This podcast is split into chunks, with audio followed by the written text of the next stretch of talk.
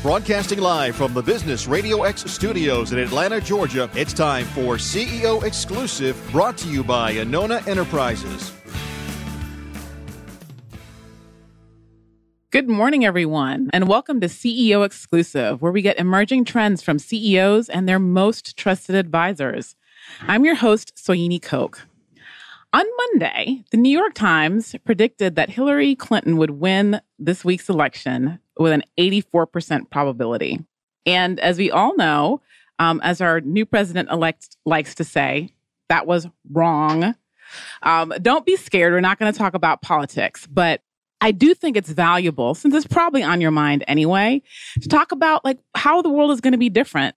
We thought we were going to be in one world, and we're actually now in a different one. And uh, I have three wonderful advisors on the show with me today to talk a little bit about what they think the implications are of the Trump election and how that that's may have may or may not have changed the world that we expect to be living in over the next three, six uh, months or a year or so. So our first guest is John Miller, founder and principal of Sterling Risk Advise, uh, Risk Advisors, which is a insurance brokerage that specializes in healthcare. We have Mark Lewin, CEO of Strategic Liquidity Services at GV Financial Advisors, a wealth management firm, and Michael Blake of Arpeggio Advisors, founder, and he's an expert in valuation. Welcome to the show, gentlemen. Good morning. Good morning. Good morning. So I'll start off with the question that I think is top of mind. Uh, from each of your perspectives, is there going to be anything different in the world based on the election at the beginning of the week? John, you want to take that? Absolutely. First off, welcome or thank you for having me on the show. I appreciate that. I think there's a freeness um, that comes with this election relative to particularly those in healthcare that are going to invest um, in, in future projects. I think there's been a lot of concern about where things were going to go in, in the uh, election. I think adds a lot of clarity for, for folks as, as they think about what their capital investments are going to be over the next several years. Hmm. What about you, Mike? What I'm reading and hearing is that the uh, technology sector is very concerned. Um, and in fact, the one sector that has done poorly since uh, the election has been the tech sector. And the reason for that is because roughly 30% of their programming talent is a United States citizen. And therefore, if we're going to be sharply curtailing immigration, then uh, the tech companies are going to have a, a talent sourcing problem. And in particular, since they are now doing so much of their coding abroad and foreign markets are such big markets for them, this is a seismic shift for the entire technology industry. And what about you from your perspective, Mark? There has been a tremendous amount of political posturing and rhetoric, uh, rhetoric from, uh, I guess, now President Trump about uh, tax rates and how they will um, how his efforts will uh, reduce the tax burden on private business owners. Um, and with a Republican Congress, there seems to be no barrier to implementing those ideas, um, and it really will be earth shaking. So, from my perspective and my business owner clients, we're just waiting to see is any of that reality. Hmm.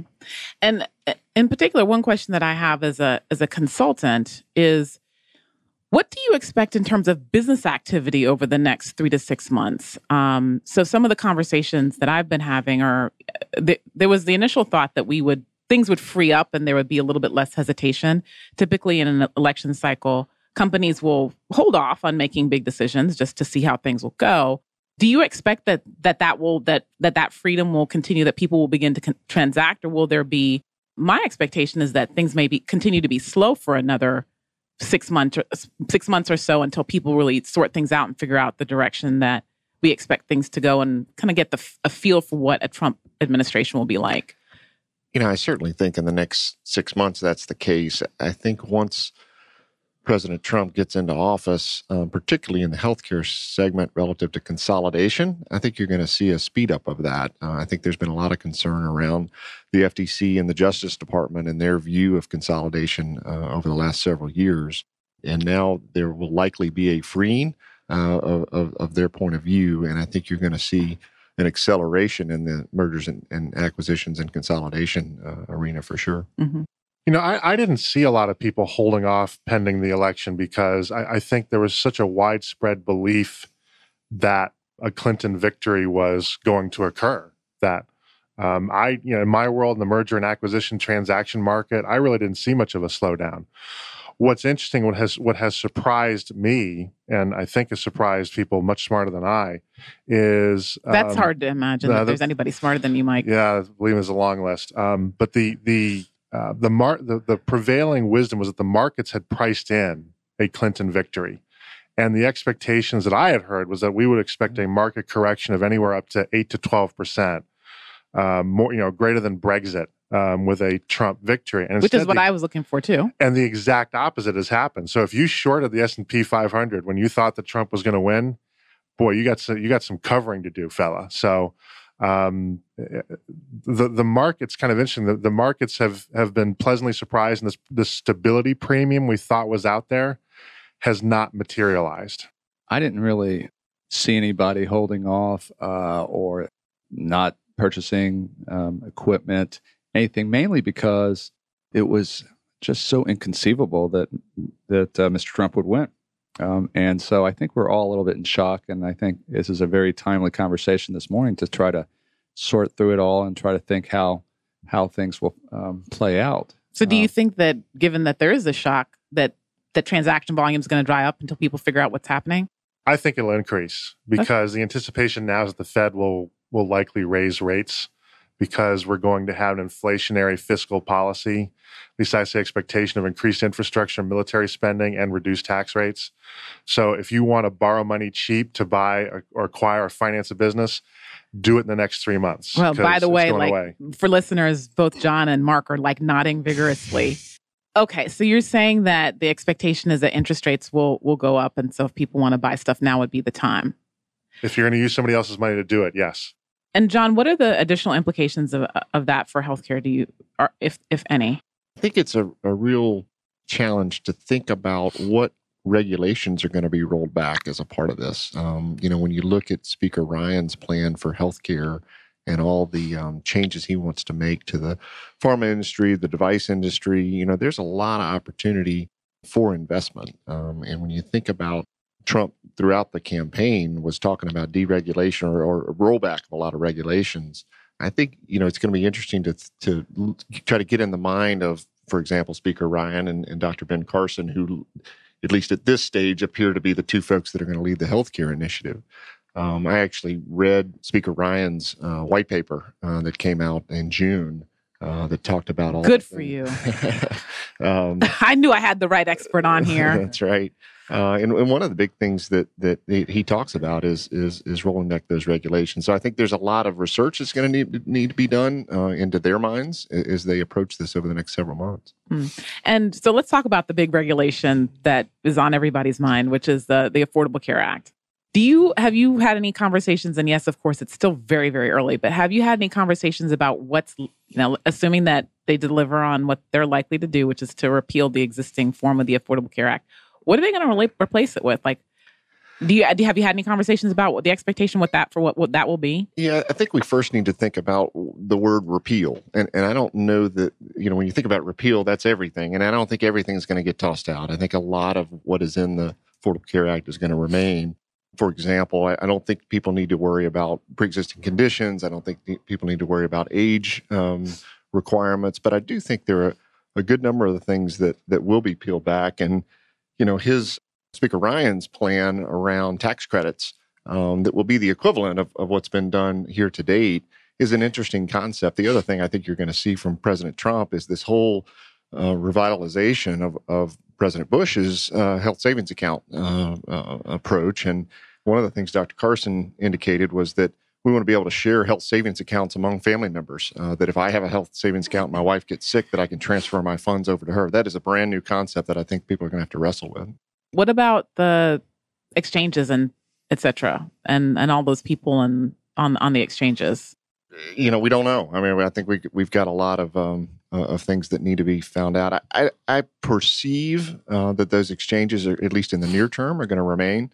Uh, I don't. I think it's such a seismic shift when you think about Affordable Care Act was not just insurance reform, but it was uh, uh, so invasive into so many aspects of the healthcare. You can't just rip it out. So I think when we think about you know the things they're going to have to do, some of those things are going to have to happen incrementally.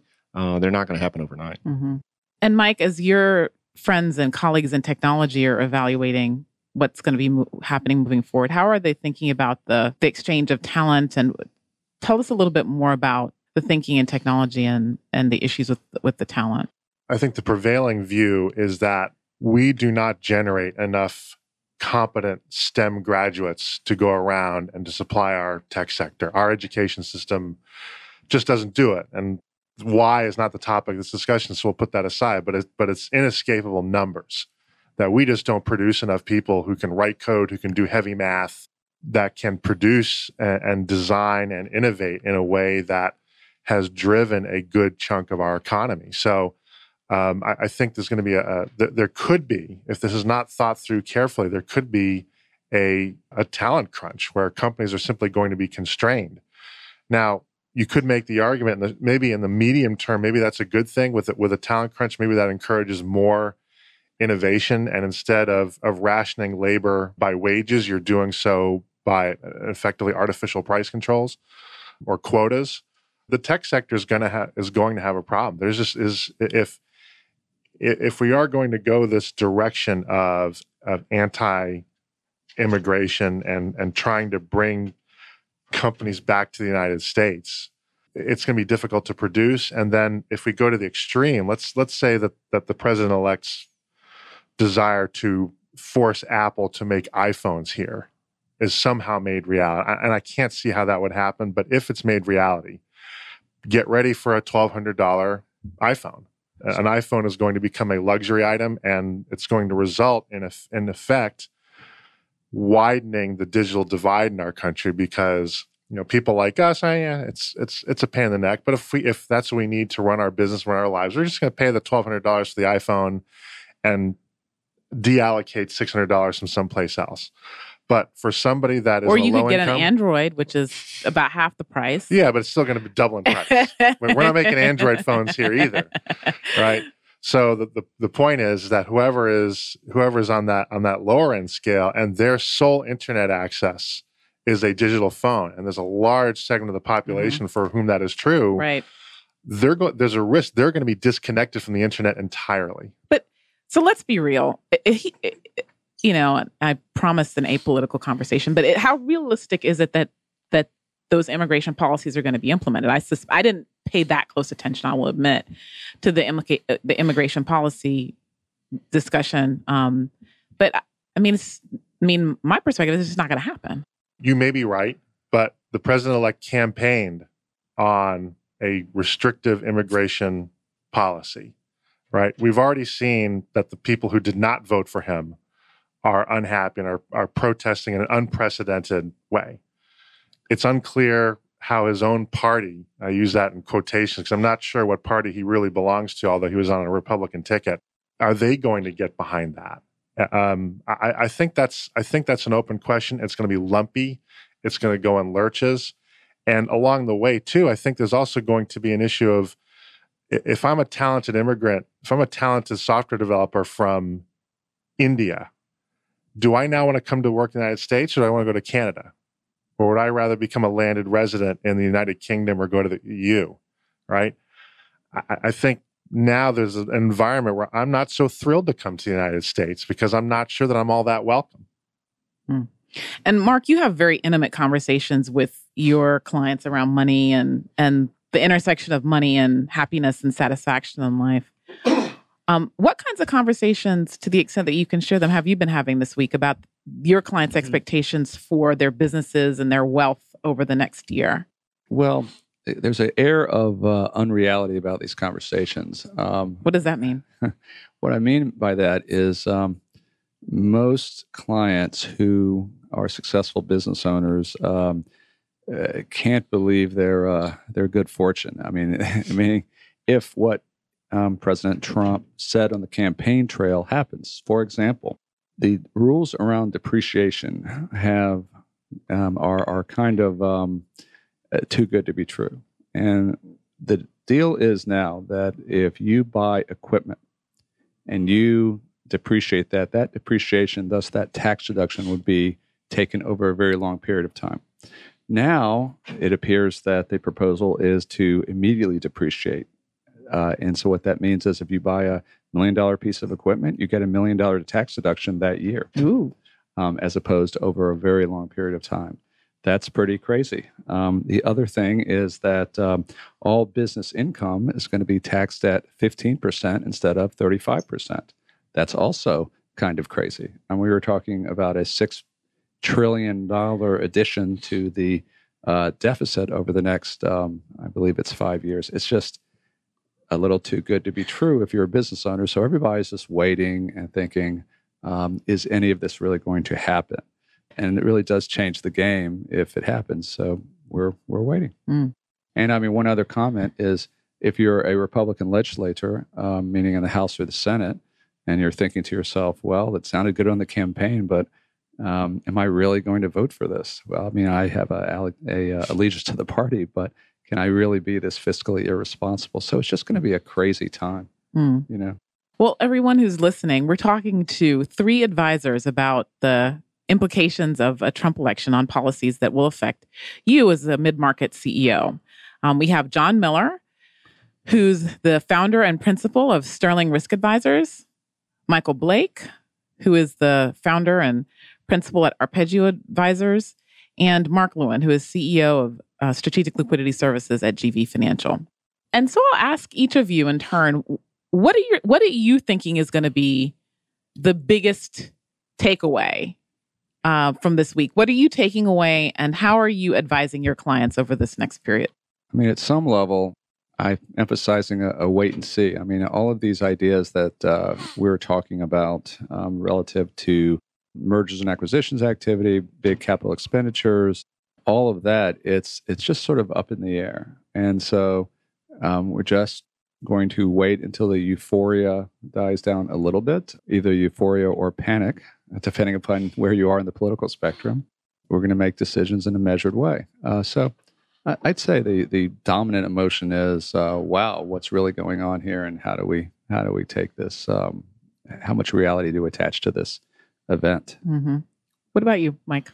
I- I advise them to start thinking about contingency plans. I love it. I was just about to go there. So, for for example, I I think that there's going to be some fiddling with our trade agreements. What that means, I'm not sure, but I, I do think they're going to be different now. As we've learned with the, the British exit from the European Union, you don't just sort of say, you know, we're out. um, it, it takes years for that to happen. But as that starts to become closer to reality and more visible, if, if you're sourcing goods and labor from overseas, you need to at least start thinking about how you're going to do that differently because you yourself will not be able to change that overnight. So you're going to have to devote some sort of computing cycles to figuring out what that alternative path is. And then, you know, for areas that that the current administration has encouraged, such as such as alternative energy, I, I think you definitely need to start rethinking your value proposition there. I have a, I have many clients in alternative energy, and where their business plans up until three days ago have been, well, our government wants to get rid of carbon, and therefore this is why this clean tech is important. Now it had better be economically viable, and, and frankly, the heck with carbon. I just I, I think we're going to have a rollback of those regulations. I just we have a president who has said that he thinks that climate change, excuse me, is a hoax, and the people he's put up for EPA are, are people that are friends to coal and fossil fuels. And if you're an alternative energy, you better be prepared to make a- an economic case, not a social one. And what about you, John? Well, you know, we have a unique perspective because we work with providers of healthcare. We work with um, folks that are providing benefits to their employees, and then we also work with disruptors of healthcare. Uh, and when you think about the employee benefits aspect of, of the changes that are coming, one of the things that's been touted by the Republicans for years is the association health plan concept that small businesses ought to be able to band together to buy health insurance. And I, I think as, as we see what's going to happen over the next year, if that comes to fruition, there are a lot of small businesses that are going to be planning very quickly to take advantage of that because the spread of risk that can be accomplished and the, and the premium savings that can be accomplished via those methods are, are tremendous. The, the second part that I think is the third rail of the whole healthcare uh, aspect is we advise clients, and of course we advise them on their malpractice risk.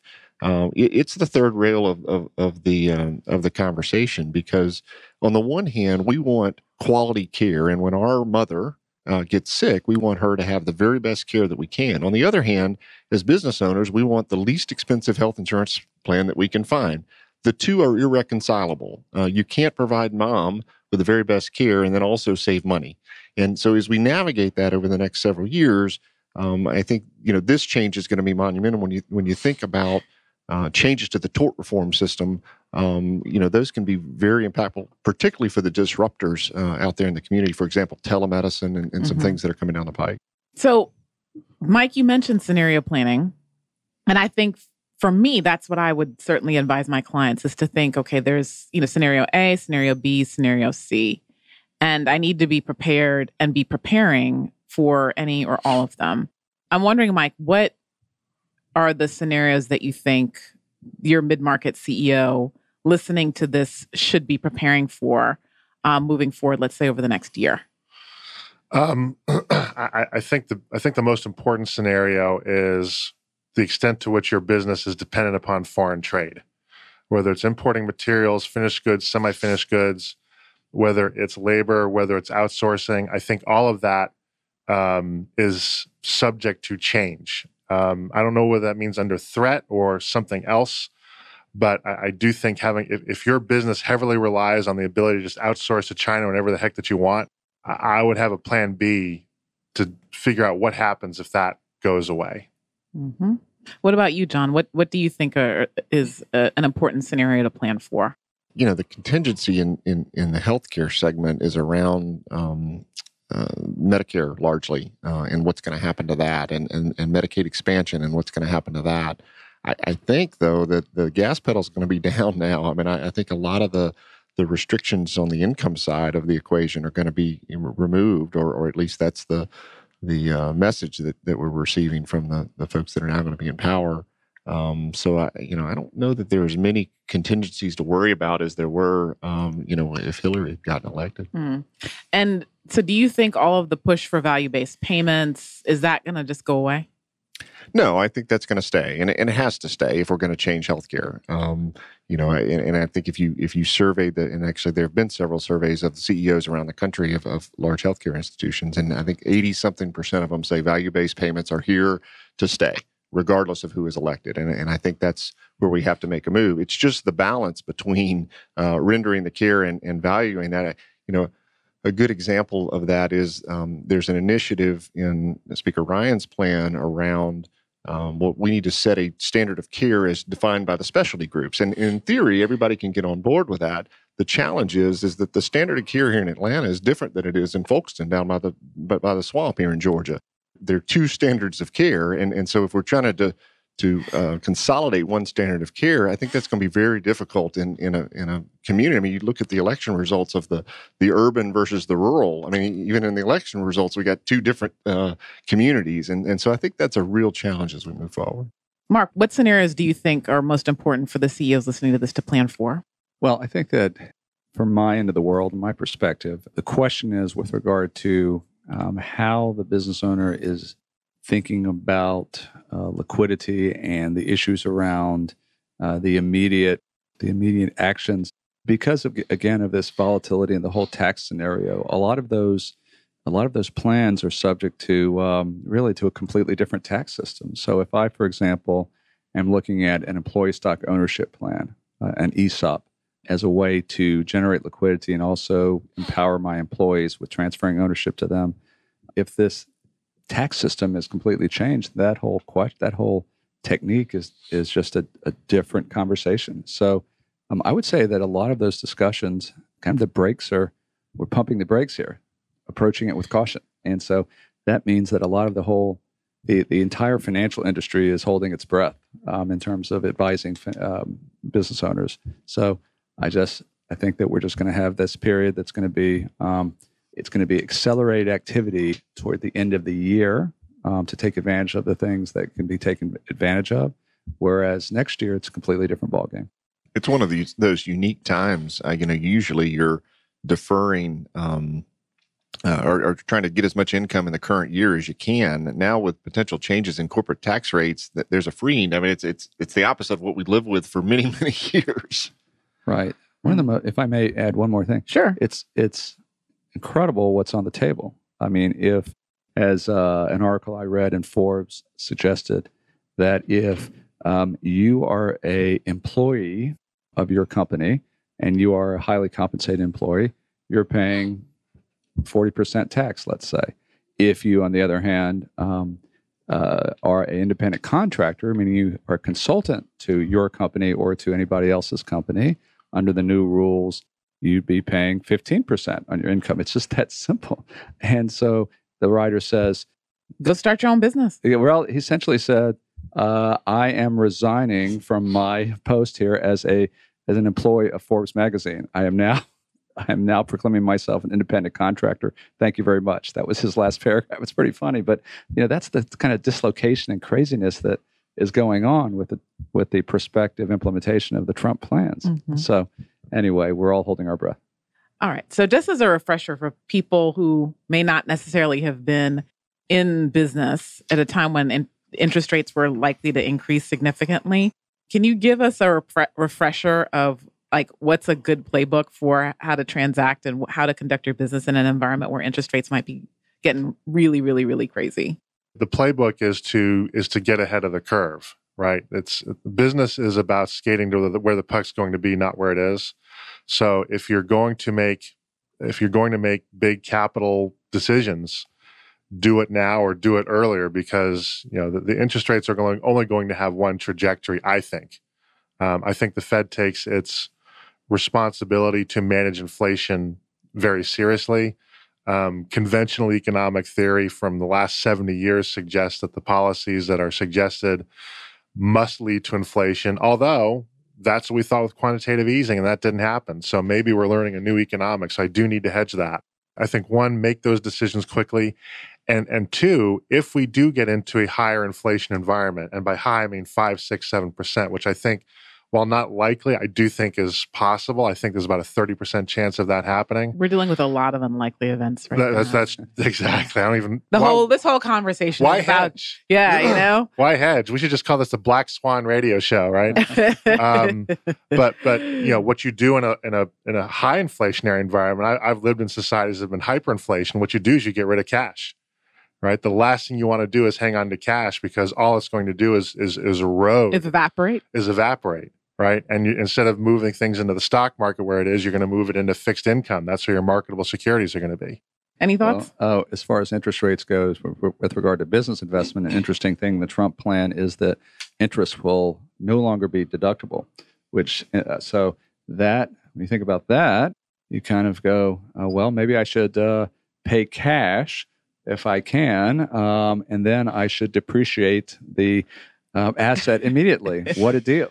Right? Yeah. So, yeah, as far as the rates go, I mean, again, so what a wild card. Yeah. I mean, how many times have we read that interest rates are going up in the last five years? Mm-hmm, mm-hmm. Every day.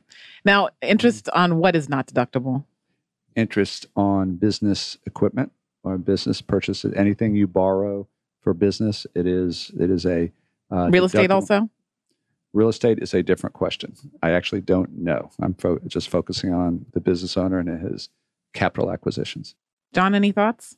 You know, as I think about the world, I had a conversation with my father uh, right after the election, and he said, You know, I grew up in a world where things were relatively dependable. Um, and, and, for the last 30, 40 years, I mean, it's been it's been um, very uh, undependable. Um, and I, what I hope for the country is that we end up back in a setting where things are dependable uh, and that we can can conduct business in a way that that where expectations today are the same expectations a year from now, two years from now. And I think you know if you look back at the 1980s, that was largely the case. I mean, there was a lot of forecasting relative to what the conservatives wanted to do. And I, am hopeful from the country's perspective, and, and certainly from an investor's perspective, that that's going to be the case over the next, certainly the next four years of a Trump presidency. Great. So I'm going to just go around the, the table and ask for any final observations before we close. Mike, any other, any final thoughts? My final thoughts the following.